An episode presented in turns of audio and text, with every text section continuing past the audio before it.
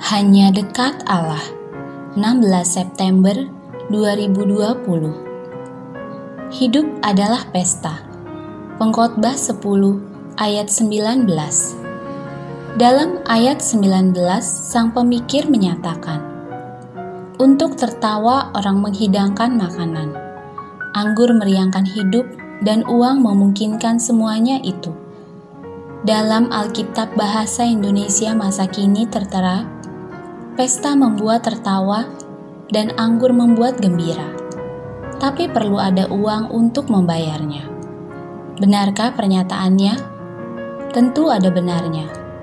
Pesta membuat orang tertawa, anggur membuat orang bergembira. Ketika makan enak dan minum anggur, orang sesaat akan melupakan beban hidupnya.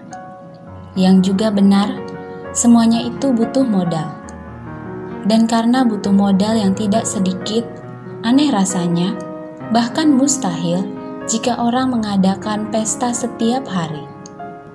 La Vita e Bella, hidup adalah pesta. Itulah judul sebuah film Italia dirilis pada 1997